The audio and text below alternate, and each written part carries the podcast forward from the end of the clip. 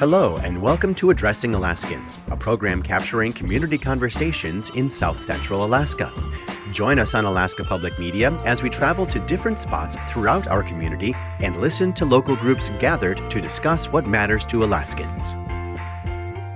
Surgeon General Jerome Adams visited Alaska earlier this month to discuss the opioid epidemic. As part of the Alaska Prevention Summit, Dr. Adams participated in a panel discussion with Chief Medical Officer for the Alaska Department of Health and Social Services, Dr. Jay Butler, and the Executive Director of Mat-Su Health Foundation, Elizabeth Ripley.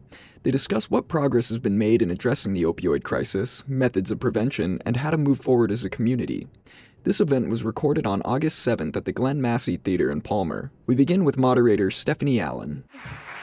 Well, there was some discussion um, with people that were involved in the planning of this, and some people may not be totally aware of the type of things that you do, your responsibilities. I was wondering if you could just get us started with um, a discussion today just about the typical roles, responsibilities, things that you are in charge of, or things that you have um, a role in. Well, I appreciate that question. And first of all, thank you all so much for inviting me here. Thank you for showing up today. Uh, one of the things I tell folks is that uh, we're not going to solve your problems, whatever they may be, from Washington, D.C. Uh, our job is not to presume that we can know what's going on in your lives, know what's, know what's not working, know what is working. Our job is to make it as easy as possible through funding, through regulation or removal of regulations, through the laws that are in place, uh, through the bully pulpit that we have uh, for you to, to be able to implement solutions in your communities. And so it really uh, means so much to me to look out in this audience and to see so many of you here, to see the, uh, the hope and the excitement uh, on your faces and in your eyes. So thank you for that. As far as the role of the Surgeon General, there are several different ones, but I'll start off with why I wear the uniform. You all have a, a joint base right here in Alaska, and I ran into several of the folks at, uh, at breakfast this morning, and, and I think I scared them a little bit because uh, the Surgeon General of the United States is a vice admiral in the United States Public Health Service. There's seven uniformed services Army, Navy, Air Force, Marines, Coast Guard, and then there's the National Oceanic and Atmospheric Administration in the United States Public Health Service. And for those who aren't acquainted with the military, there's only one level higher than a uh, vice admiral, and that's a full admiral, that's a four star. So uh, most people don't get the chance to see or interact with a vice admiral. And I think I scared a few people at the breakfast buffet this morning when they turned the corner and saw a vice admiral sitting there uh, eating. But that's, that's one part of the job that people aren't familiar with. I've got a 6,500 person uh, uniformed service that's dedicated to protecting and promoting the nation's health. We had over a thousand officers respond to the hurricanes in Puerto Rico and the U.S. Virgin Islands. Uh, we've had we've got folks out responding to the wildfires. We had individuals in Africa responding to the Ebola outbreak. And we're hopeful that we can get some additional funding so that we can send out teams across the country to help respond to uh, slow moving, chronic situations such as the opioid epidemic in addition to natural and man made disasters. So that's number one. Number two, the role that you all are more familiar with. Anyone remember C. Everett Koop? He really revolutionized the role uh, as the nation's doctor, the spokesperson for public health. And in that role, I see my job as communicating the science around health to the American people uh, in a way that, that resonates. Uh, and we can talk more about that later. But, but that's the role that folks traditionally think of. If you want someone to speak out on smoking, it's the Surgeon General who you think of. If you want someone to speak out on opioids, it's the Surgeon General who you, who you think of. And I'm very humbled to, uh, to be in this position. It, it really, it, it is humbling. There's, I can't think of a better, better word for it to, to, to think that the nation is looking to me to give them medical advice, to give them public health advice, to give them scientific advice. And it's a responsibility uh, that I take very, very seriously. And it's why I'm so excited to have the CDC, where uh, Jay used to work, to have NIH, to have SAMHSA, to have so many other entities available to provide me with the best science that we can then package up and, uh, and present to folks in the public so that it becomes part of their decision making process. The third part of uh, the role of Surgeon General is to act as an advisor, sometimes in a formal role, sometimes in an informal role, to the President, to the Secretary of Health and Human Services, to the Assistant Secretary for Health. And in that vein, I'm really excited to travel across Alaska to hear about what's working so that I can take that back and to hear about what's not working. Because again, uh, sometimes the best thing we can do from Washington, D.C. is to get the heck out of you all's way. And I want to make sure that if we're in your way, that we're getting the heck out of your way so that you all can implement solutions that work for all Alaskans. Excellent. Thank you.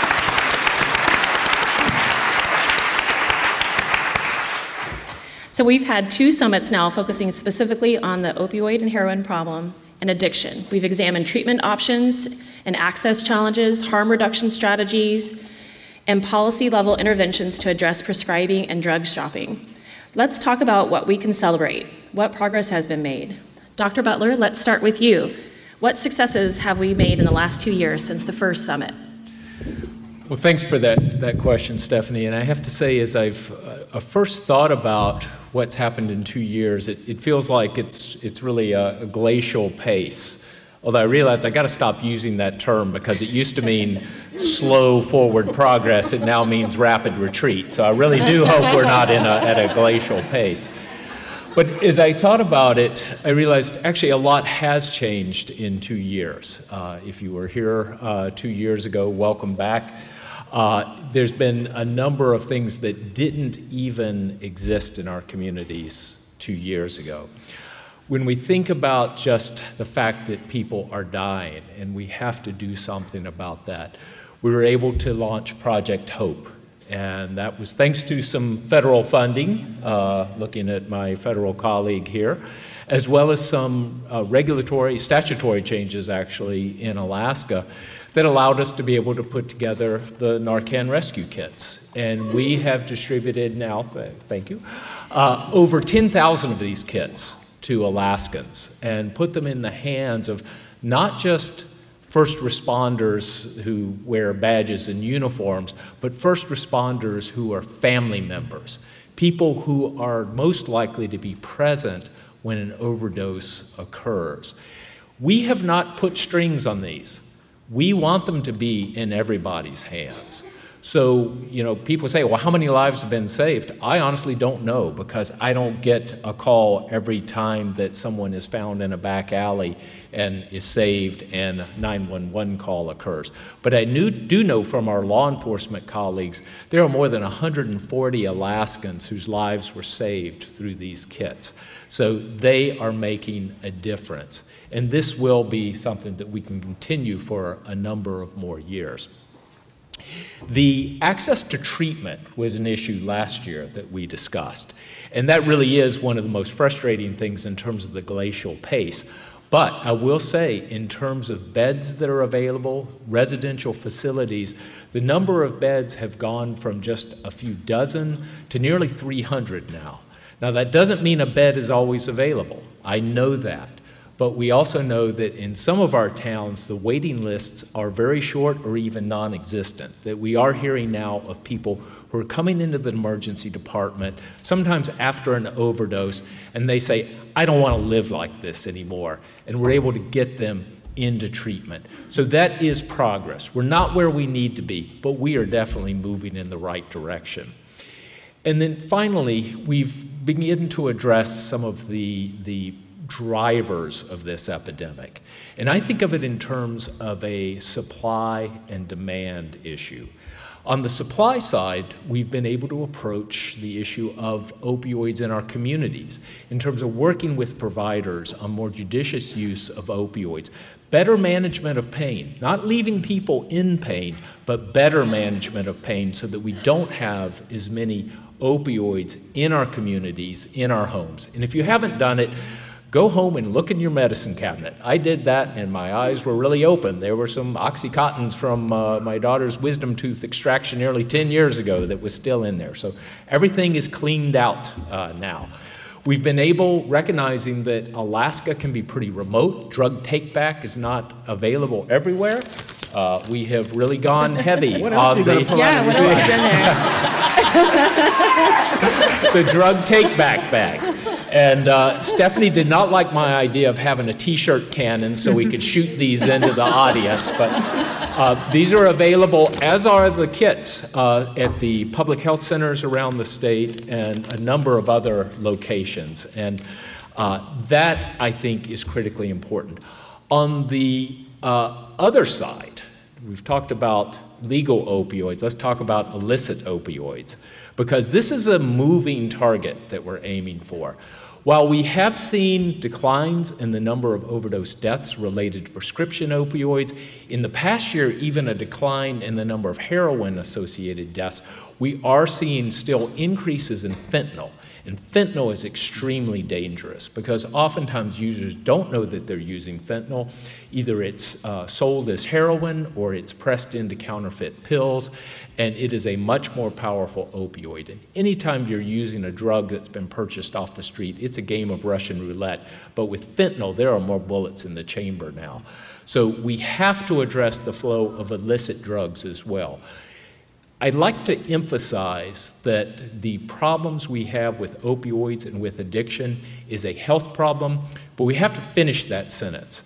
It is one that has public safety and criminal justice implications. So it's important that we support law enforcement working hand in hand to be able to address the supply side of the issues related to illicit drugs.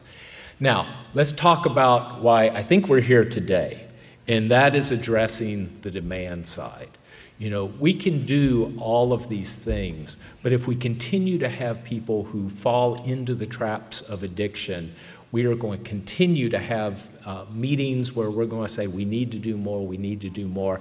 We need to do the right things to make this happen. Uh, I've oftentimes said there's no silver bullets, but uh, we're in Alaska, so maybe some silver buckshot is what it's going to take. And so it's going to require things like naloxone, uh, being able to dispose of drugs, being able to address some of the illicit uh, issues, being able to provide treatment. But we've also got to go upstream and address what are some of the needs that people have. I have never yet a user yet that has said, This is what I wanted my life to look like.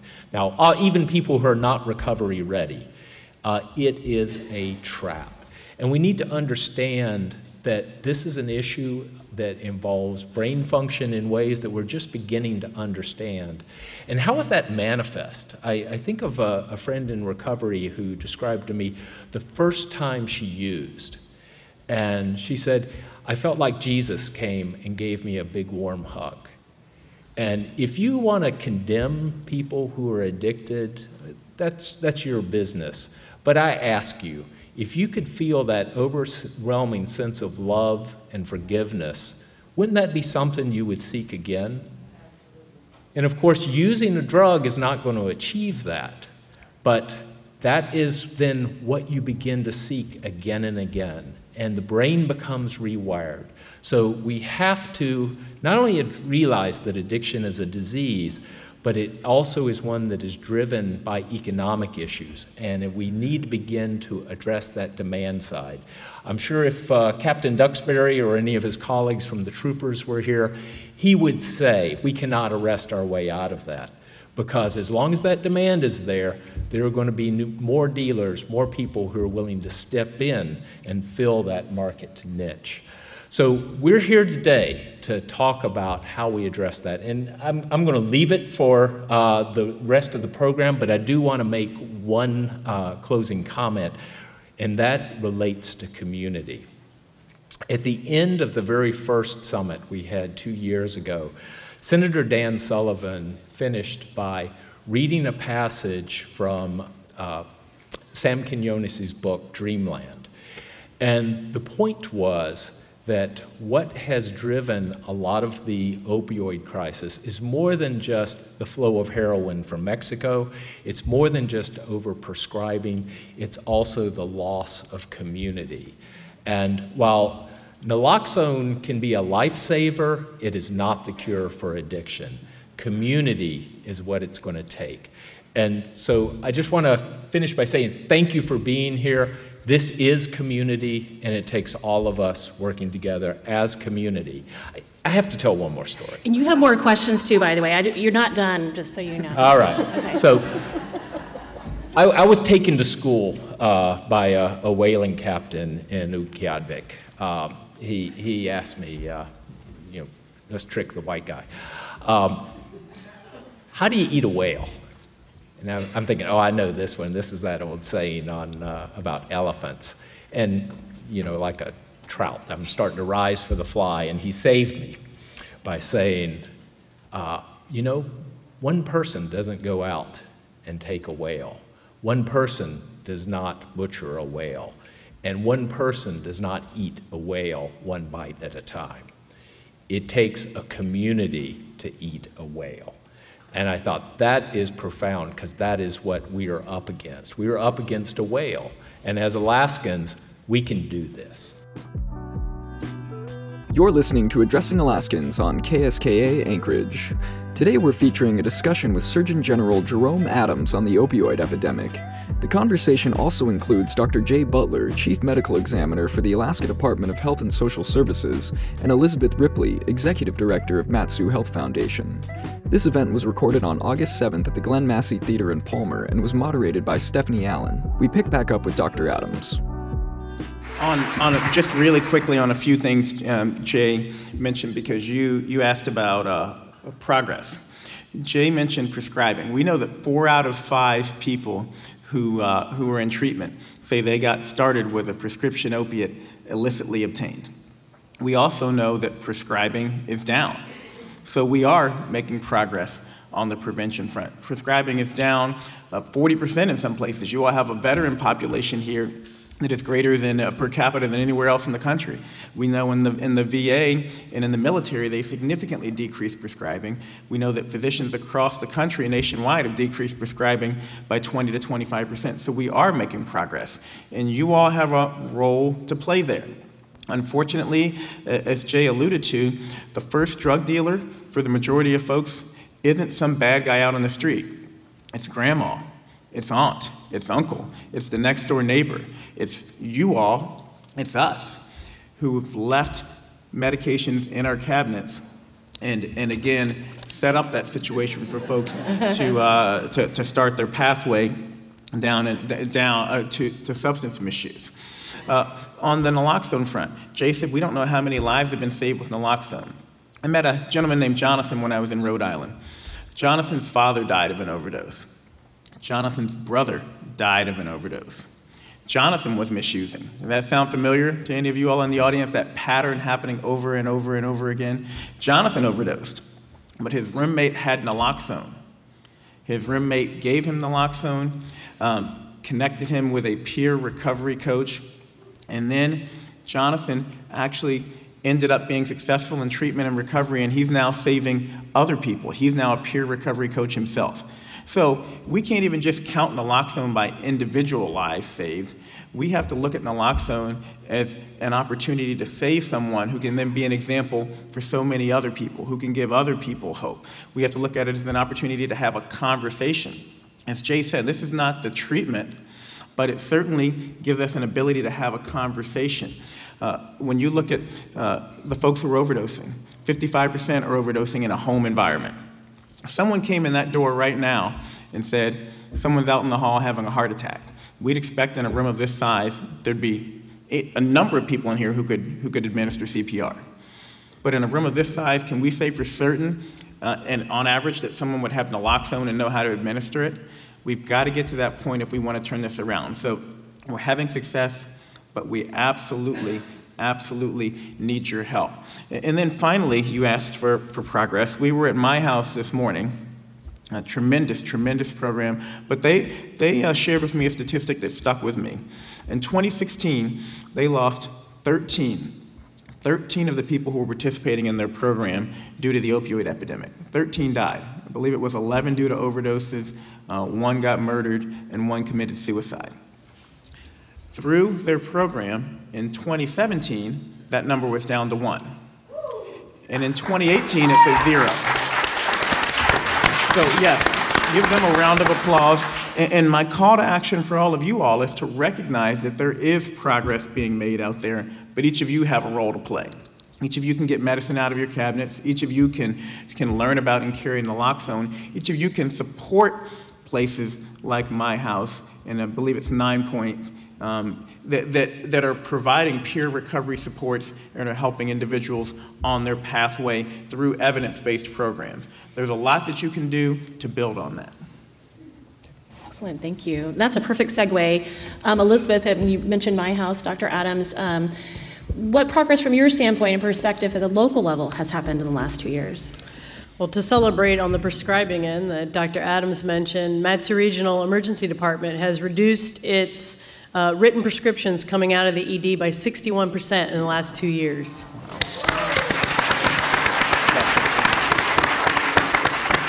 They've reduced the, the opioids they give in the emergency department by 47%. And under Dr. Zink, our medical director's leadership, um, she helped spearhead uh, statewide uh, an adoption of prescribing practices for all emergency departments across the state of Alaska. That really constrains the, the amount of opioids prescribed. So really kudos to her leadership and, uh, and we're making, we are making progress in that arena. Uh, from a harm reduction strategy, we now have 4A's has a mobile unit in Mat-Su that's doing needle exchange in Mat-Su. Uh, and um, that will help with uh, addressing uh, the spread of diseases like hepatitis and HIV. And so that's active now here in the Valley. Before that, um, the, the only needle exchange program was in Juneau and Anchorage. We have piloted seven different um, models of behavioral health services in the schools in Mat-Su. And the principals in Mat-Su tell us it's the most significant thing we've ever done because children and families get immediate access to, to treatment and, and some interventions that help prevent uh, disease from, or illness from escalating. So that's really, really positive. Uh, we have seen an expansion that uh, Dr. Butler alluded to in treatment services. Set Free has um, expanded residential treatment beds for women uh, and pregnant women here in the Valley. Uh, Cook Inlet uh, Tribal Corporation has ex- brought their whole continuum of care here uh, for substance use disorder. And that complements Alaska Family Services and, and other entities that have been doing this work for a long time here in Mat-Su, so we're excited about that. Uh, and we have two officers, uh, one in Palmer and one in Wasilla, that are participating with the DEA um, on the enforcement side. So really bringing kind of all hands on deck um, from every different sectors participating in addressing this issue. I think uh, back to you know the antidotus community. Uh, a few weeks ago, I showed up to testify at the Wasilla City Council Planning Commission, uh, which was looking at whether or not to approve Cook Inlet's uh, basically application to provide treatment services within the city limits of Wasilla. And I sat there with uh, uh, folks from our heroin task force and folks from across our community that are now regularly showing up to testify. And at the end of testifying, uh, one of the city council members who uh, is uh, on the borough's EMS squad said, You know, she shows up, she's seen the addiction problem firsthand because she serves in EMS as a first responder. And she was just remarking that everyone who showed up to testify testified in support of these treatment services in our community. And so we're really building community on many, many levels here, and, and it was very heartwarming. Can I take, yes, take please. your role for a second? I want to ask you a question. no, because you, you are one of the uh, uh, most knowledgeable people who I've come across, and I read up on you before I, before I came here.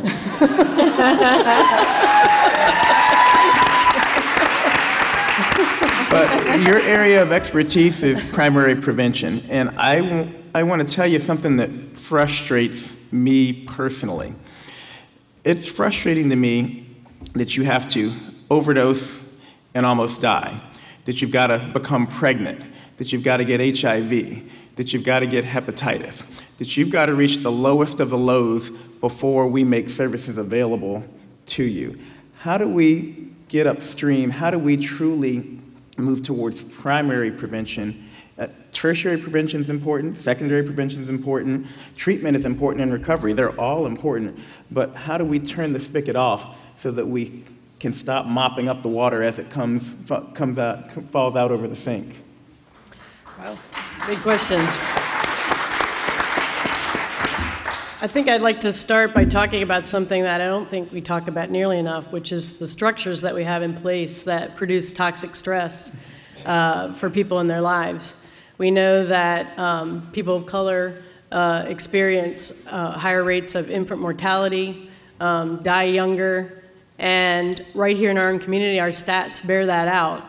Uh, we have a disproportionality in the, the uh, amount of Alaska Native kids, in our um, OCS system, our uh, Office of Children's Services, that are taken away from their parents um, for the same infractions that uh, white families also experience. Um, there's disproportionality in the arrests and incarceration rates.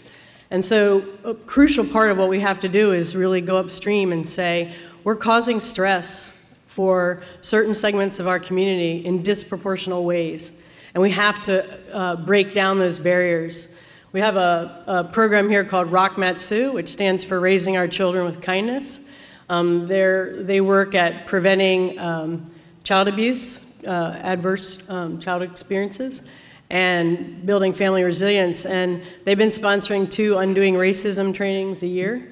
And also, they have um, sponsored First Alaskans to do Alaska Native dialogue on racial equity. And we plan on continuing that work in our community to really help us look at the structures that produce this toxic stress um, that lead people, in part, to self medicate through addiction and other ways. So we really, we really want to focus upstream on preventing child trauma.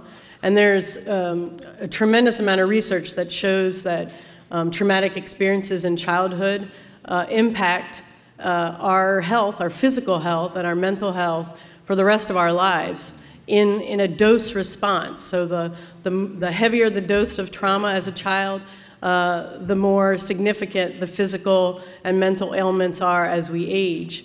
And so, if we can go upstream and we can prevent uh, that trauma from happening, and, and how do we do that? Well, we do that by building critical supports for families. We do that by teaching teens about healthy relationships. Uh, we do that by providing parent education and supports. We have CCS Early Learning is a, uh, is a um, trauma start, head start right here in our community. Um, and they have families going through their program uh, with, with children that are giving them a different opportunity and teaching them ways of, of helping their children in, in, um, in ways that you know, aren't traumatizing to the child, even though they suffered traumas. Um, and uh, meet you know, poverty guidelines. So we have really some remarkable bright spots in the trauma world. Rock Mat-Su has Stewards of Children, which is teaching churches and agencies how to have policies uh, that, um, that take care of children and really protect them from, from potential abuse. Um, and lastly, we have 15 schools in the Mat-Su School District that have worked with the National Council of Behavioral Health to be trauma informed.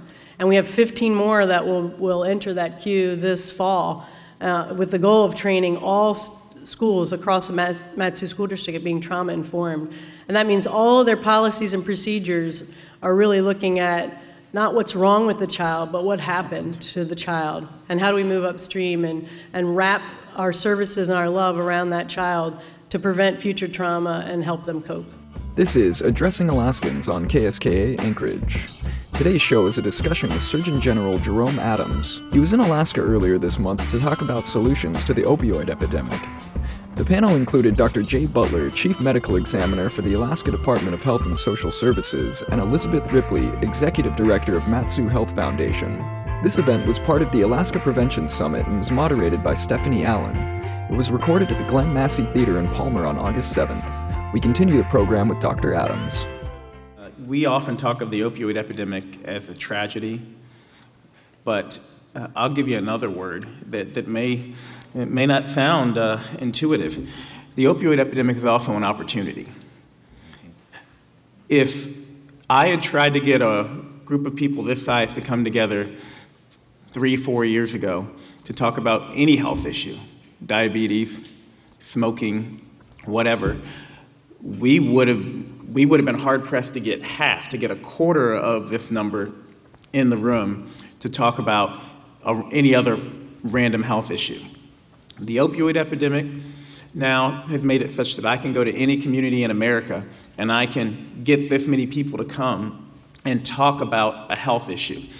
Now, we can treat this as a fire to be put out, and it, this too will pass. It will. We've been through situations similar to this in the history of the United States. It will eventually pass, but if we don't take advantage of the opportunity to move upstream and to build healthier communities, then the fire is just going to flare up again in another way somewhere else. It's no coincidence that the same people who were suffering from the opioid epidemic are also suffering from the highest diabetes rates, from the highest smoking rates, from the highest cancer rates, from the highest incarceration rates, from the highest teenage pregnancy rates. That's not a coincidence.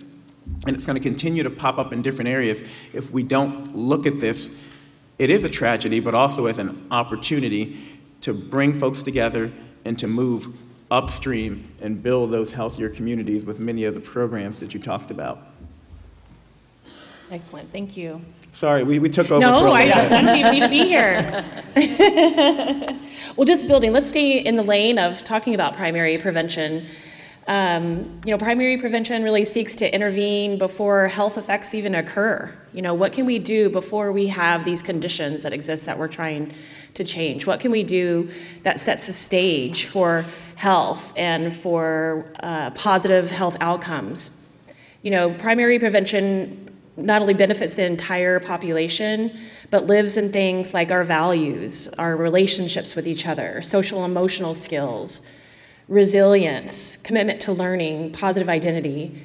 It also lives in things like social determinants, like economic stability, education, the safety of our neighborhoods, and parent and friend connectedness, just to name a few.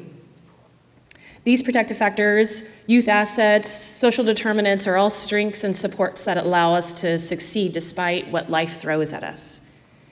So let's shift it back again, hearing what you guys think from a local, a state, and a national, federal perspective about what are some of the ways that we can increase protective factors, build youth assets, have thriving communities, and build health, either through policies or through evidence based programs or strategies. Dr. Butler, let's start with you.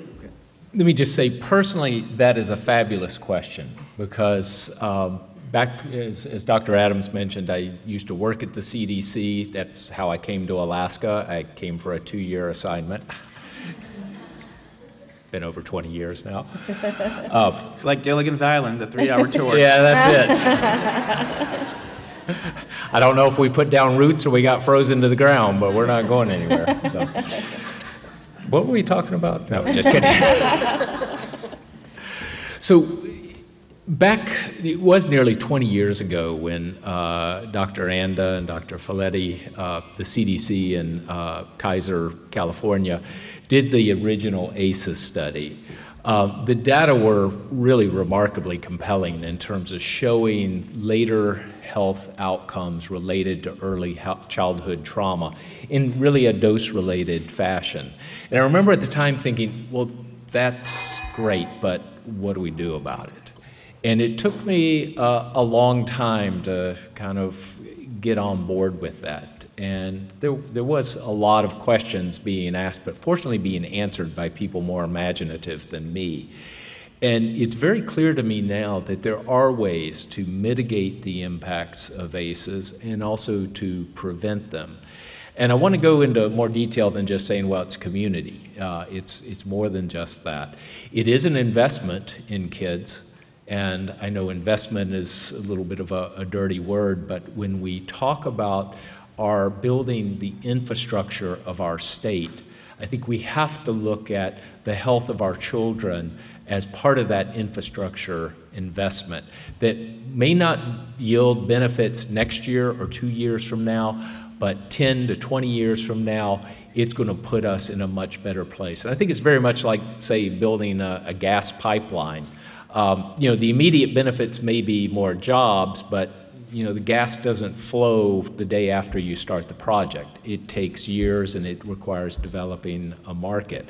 And I think similarly, we have to look at future Alaskans as infrastructure that has to be developed in. That sounds really impersonal, I know, but it's going to require recognizing that uh, our kids are the future of our state.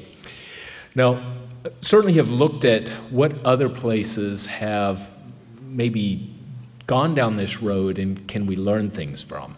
And there are experiences in the United States, uh, places like Durham, North Carolina, Detroit, Michigan, which have focused on visiting home nurses or family nurse partnership really supporting at risk families early on and providing the guidance that particularly young mothers, particularly young single mothers, need to be able to raise children that are in homes that are less prone to stress, to adverse experiences.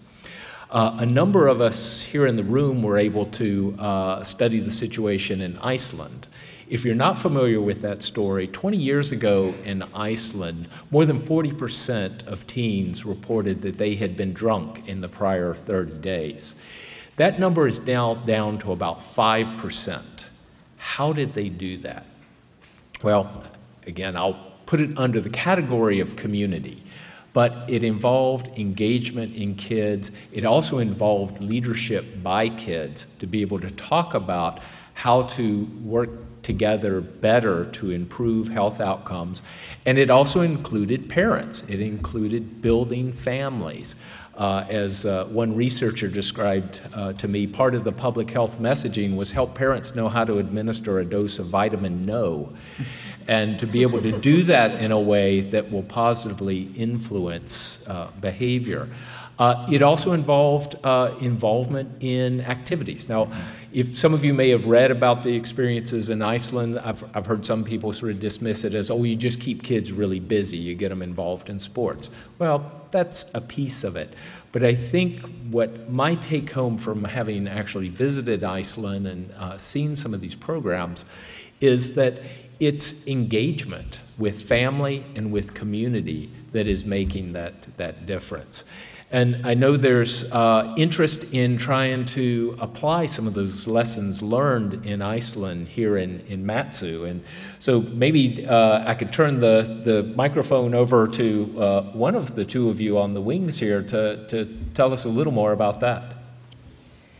Well, yes, thank you for that. We're very excited. Question back to you, yes. moderator. and there are several folks in the room that traveled to Iceland and on the learning trip. And uh, we're very excited that we'll, we will be implementing the model here. Um, after school activities for, for kids, things that are youth directed, an after school center that it's open every single day, an emphasis on family time together. Not only, um, you know, when I was growing up, it was always quality time, but it's, it's about quantity, quantity. of time, just spending time together, having fun um, behavioral health services embedded in the school system, which we have already started, um, thanks to Mat-Su Health Foundation and the visionary leadership of the Mat-Su Borough School District, too. Um, and transportation, we know that transportation is a big barrier here in the Mat-Su Borough, and we want to be able to alleviate that transportation barrier and provide those services, as well as an allotment system to go to families to be able to afford to pay for after school activities um, outside of the after school center, but in, in, things like music class, dance class, um, art, theater, you know, whatever the interest is um, from the students. So stay tuned for more information, but we, we are excited to make this announcement and also to be preparing to fully launch here just in a few months. You're listening to Addressing Alaskans on KSKA Anchorage. Today we have a discussion on the opioid epidemic with Surgeon General Jerome Adams. The conversation also included Dr. Jay Butler, Chief Medical Officer for the Alaska Department of Health and Social Services, and Elizabeth Ripley, Executive Director of Mat-Su Health Foundation. This event was recorded on August 7th at the Glenn Massey Theater in Palmer. We pick back up with Dr. Adams. The way I, I explain it to folks is we all get high on something. It's just a reality. Some of us get high off of skiing. Some of us get high off of going to play basketball with friends. Some of us get high off of spending, having a meal with our family. If we don't provide those positive opportunities for folks to get that dopamine surge, to get those neurotransmitters um, stimulated and released, then folks are going to seek out negative ways to do it. And, and that's really what it boils down to is are we providing our youth with enough positive opportunities to get that high so that they don't go and seek it out in other ways and in other places and with other, other groups that aren't going to be as advantageous. Yeah, and I'll just add I think there's two ingredients to the ground in which addictions thrive that's boredom and isolation. Mm, yeah. Elizabeth, let's hear from you. Um, what are your thoughts uh, from a local perspective of promising practices or um, you know, things moving forward that have really seen some things around prevention, primary prevention specifically? Our school district has made an investment in social emotional learning curriculum, even at the elementary school level. And so, really teaching self regulation. Um, we all get angry, we all get frustrated, we all do have stress in our lives, some, um, some disproportionately but really teaching those coping skills. And so that's happening in our elementary schools right now, as well as in our middle and high schools. Um, and that's progress. So it, it also, it's also helping to frame uh, our language around addiction and uh, emotional stresses, and really looking at that whole person. Uh, we tend to bifurcate the physical health and the mental, behavioral health, but we're one person, right? and our mental health and our emotional health affects our physical health. And so, teaching our kids um, at younger ages about their whole health and giving them more appropriate language to talk about that um, addresses both stigma um, as well as giving them the tools and coping mechanisms um, to lead a more healthy life. So, that's that's very promising, and I don't think that's happening everywhere actually across our state, um, but that's happening here in Mat-Su. Uh, so that's that's quite Great. exciting. We have, um, if you think about like an investment in infrastructure that Dr. Butler talked about, um, we have about 7,500 kids under the age of four in our community here in Mat-Su right now. Um, with the except, there are kids who can go to private preschool, right? Uh, and then there's about 700 kids enrolled in early Head Start, Head Start, uh, and our school district's um, special preschool. And there's hundreds and hundreds more who want to get in, who qualify to get in, but there's no space. There's no spots for them. But we know what would it look like to invest in preschool for every child in Mat-Su? What would it look like? And what would happen as a result of that investment? Well, I can tell you that evidence is really, really clear. Our graduation rates would go up. Uh, the living wage those folks, those children experience as adults goes up our incarceration rates go down. It's back to that sort of gas pipeline analogy. Like, what would it look like to invest there? Um, you know, when we talk about infrastructure, uh, take transportation, um, and Stephanie mentioned, you know, in youth in Iceland, and when, with our Youth in Mat-Su project, we're looking at, well, how do kids get to after school activities? It's not equal. It's not equal in our community. Not everyone has an opportunity to drive or you know to get to the after school activities right and so what would it look like if we examined our transportation system and right now our borough is is working with trans, transit providers here in our community to rewrite the human services transportation plan but what would it look like to look at that plan through the eyes of students to get access to after school activities what would it look like to look at that transit system through the eyes of um, senior citizens who are losing their mobility uh, and want to stay, they want to age in community? Um, and all of the things we know about aging, unfortunately, people become more and more isolated. Uh, Great Britain just established a minister of loneliness to address the isolation for aging. And we have here in Mat-Su the fastest growing older adult population in the state of Alaska, one of the fastest growing in the nation. So, kind of looking at all ages at the, in that prevention spectrum, how do we build community? And part of that is access, right? So, how do we build systems that really serve people, whether it's children to access after school activities or, or older adults to access maybe a community meal?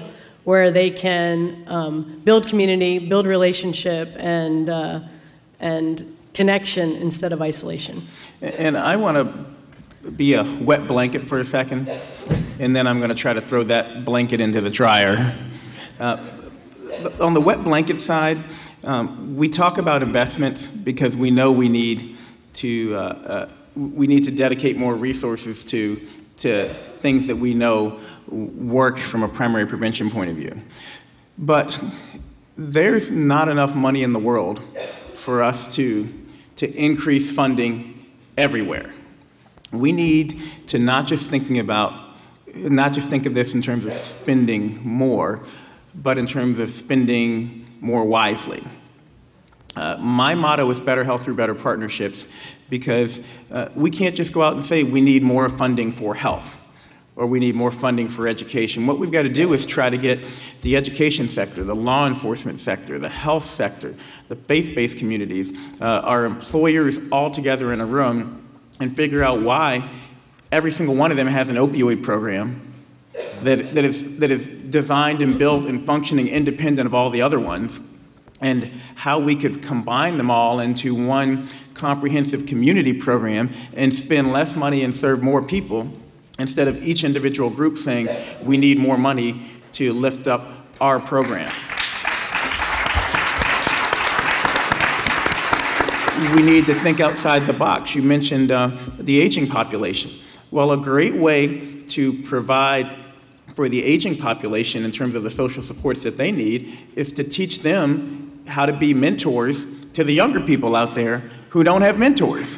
When we solve two problems, we give meaning to the folks who are aging because they're helping out younger people, and we provide mentors to the younger people instead of saying we need to spend money to provide artificial uh, uh, social supports for, for, for both groups. So, lots of ways to think outside the box, and we need to do that. But I want to quickly tell you about something I'm working on. As Surgeon General, I'm working on a report on uh, community health and economic prosperity. Why? Because the number one issue people vote on, Democrat or Republican, black or white, rural or urban, is jobs and the economy. The number two issue that they vote on, and Jay alluded to this earlier, is safety. You know what they don't vote on? It's health. So if we go out there and we're saying we need more money for health, this is not a value judgment. This is just looking at the statistics. We're going to lose more times than not. But if we find a way to help people understand that investing in, in healthy communities means lower absenteeism rates, means that you become the community or the employer of choice, means that, that, that wages go up. Why do wages go up? Because 20, 20% of our GDP is going to pay for health care. Every dollar that goes to pay for health care is a dollar that doesn't go to increase wages, is a dollar that doesn't go to education, that doesn't go to infrastructure, that doesn't go to safety. The more that we can help folks understand that healthier communities are more prosperous communities and are safer communities, the better off we'll be. And what's greater, there, there are many examples out there of folks doing this. Iceland is one example. Blue zones, you can look those up on YouTube, or another example, purpose built communities in Atlanta. All partnerships, public private partnerships, where they've brought entities together and built communities from the ground up, uh, invested in community wellness so that you can prevent people from falling into the stream instead of working harder and harder to fish them out after they've fallen in before they go over the waterfall.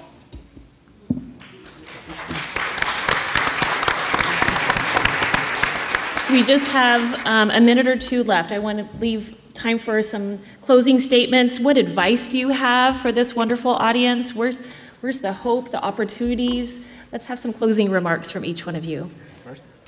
Sure. Uh, it really is about relationship. Uh, it's about introducing yourself to your neighbor and introducing your kids holding a neighborhood barbecue. Thrive even offers um, little mini grants to have neighborhood block parties to get to know your neighborhood. It's really about building the social fabric so you don't feel alone, so I don't feel alone, so we feel like we're a part of something bigger. Um, it's, it's about making that time for your kids. And even and all the research shows it doesn't have to be your kids. Uh, a meaningful adult relationship for for kids as they grow is super important. Um, my kids had Kim Ford, she's in the audience, and her husband Nathan were remarkable mentors for my children, and I'm forever grateful for that. So you can show up in many, many ways uh, to be present to someone, to be in relationship, and help build that social fabric.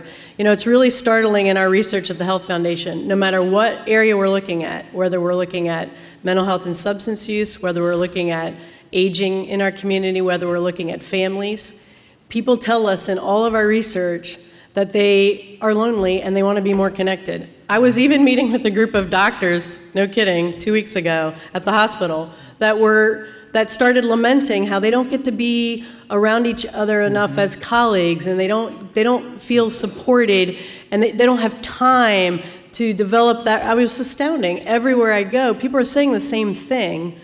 Um, it's really interesting. What does that look like? It really looks like you know putting down our devices maybe uh, and engaging with family members i think thrive also has like a conversation box for what do you talk about at the dinner table uh, to stimulate that conversation and reconnect with one another. So every single person here can do that. Every single person here can build relationship and build connection. And that's so vital and important to building community and to welcoming everyone into community. So, so step up and do your part. I'll be very brief. If this were easy, somebody else would have already done it so the gathering here today is, I think, the continuation of the momentum. Um, I think my wet blanket statement is I see too many, uh, too much red fabric out there. Uh, so engage with your neighbor, bring other people into this conversation. And I look, really look forward to the discussions and the learning that we're going to have as the day goes on. I'll be brief too. Number one, continue to raise awareness. Uh, as Jay mentioned, I'll say it in a different way. You all are the choir. We're preaching to the choir. We need to go out and get some more converts. Uh, unfortunately, far too many folks out there still don't recognize the, the problem that is the opioid epidemic or the opportunities that this epidemic provides. And so we need to raise awareness. We need to instill hope. We can't continue to beat people over the head with the harrowing statistics without helping them understand that there are programs out there that are working well, that recovery is possible. Because if we keep telling them this is bad and it's getting worse, then folks are just going to throw their hands up in the air. And then finally, to use Jay's whale analogy, figure out where you can contribute to catching that whale, to uh, helping to harvest that whale, to helping, helping eat that whale. Because the opioid epidemic is, is, is it's huge.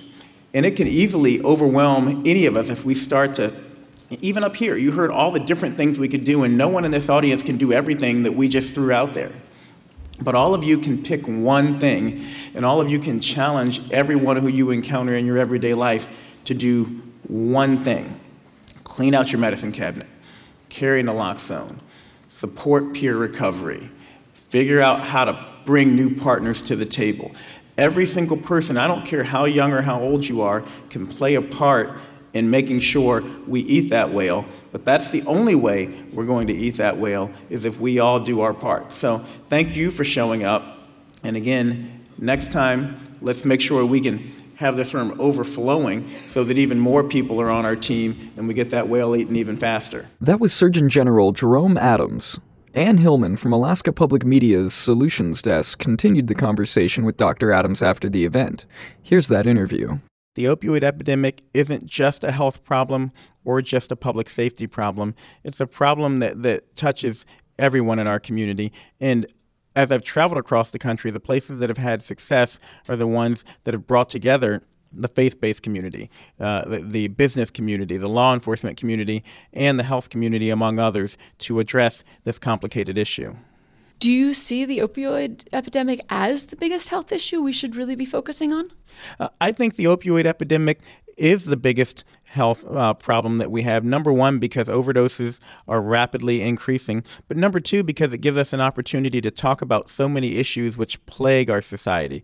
Uh, when you look at, at untreated mental health issues, when you look at unwellness in our communities. All those lead into substance use disorder. And if we use this tragedy as an opportunity to address those upstream causes, then we'll solve not only the opioid epidemic, but so many other health woes that are afflicting our country. One of the things I'm working on as Surgeon General is a, as a report on community health and economic prosperity, helping communities understand that investing in health is also investing in jobs. It's also investing in safety and security. It's investing in the things that they care about and that they vote on. And that if we don't invest in those things, it's going to continue to be a drag on our economy, on our safety, on our ability to devote resources to the things that we care about. You mentioned mental health issues there's a stigma around mental health issues. There's a stigma around getting treatment. And there's a lot of people who are trying to change that narrative. What are you doing to change that narrative? Uh, I've often said stigma is one of the biggest risk factors and one of the biggest killers in our country. And it's why I share so openly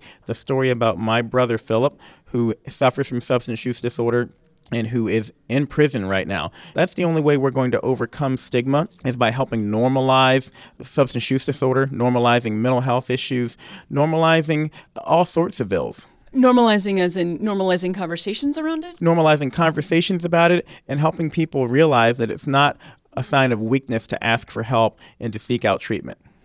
You mentioned organizations need to be coming together and collaborating on and providing treatment and not overlapping on what they're doing. But then some people say, well, there's not enough options out there right now. If you start pulling all these organizations together, aren't you also just further limiting options? One of the things we know is that there will never be enough money for us to spend our way out of this problem. Uh, but we do know that there are a lot of folks who are separately, independently developing programs, and those programs aren't talking to each other. I'm convinced that if we can form one or two or three really good programs instead of having 14 or 15 separate programs, that, that we can spend our money more wisely. And it doesn't mean we don't need more funding, but it means that we need to use every dollar that we have, every penny that we have, as wisely and as efficiently as possible. And we've seen many communities do that through partnerships. You touched briefly that you said your brother is in, is incarcerated. Are you also working with treatment in incarceration? I just spoke to the American Corrections Association annual meeting, and one of the big things we talked about was the need to provide treatment for folks while they're incarcerated. Uh, if we don't do that, then we just send them back out into society to the same risk factors, to the same individuals who got them in the situation in the first place, and uh, we keep that revolving door going. Uh, I'm convinced that we can turn people into assets when we return them to their communities instead of returning them to the communities as burdens. But that's only if we give them the treatment that they need so that they can be successful when they come out. So, what can you, as a Surgeon General, do other than promoting that message to actually have that happen? Well, for instance, uh, on the stigma front, uh, we issued a Surgeon General's advisory regarding naloxone, the drug that stops an overdose. And the naloxone dispensing has gone up 40% in just the first month since that advisory. I'm using my opportunity, my bully pulpit, to help lower stigma, to help people understand that they all have a role to play, whether it's carrying naloxone or getting rid of unused medications in their house and responding to the opioid epidemic. And we're seeing a difference. I'm convinced that we're going to get to where we need to be, but I want us to get to where we need to be in a way that prevents future disasters by building healthy communities.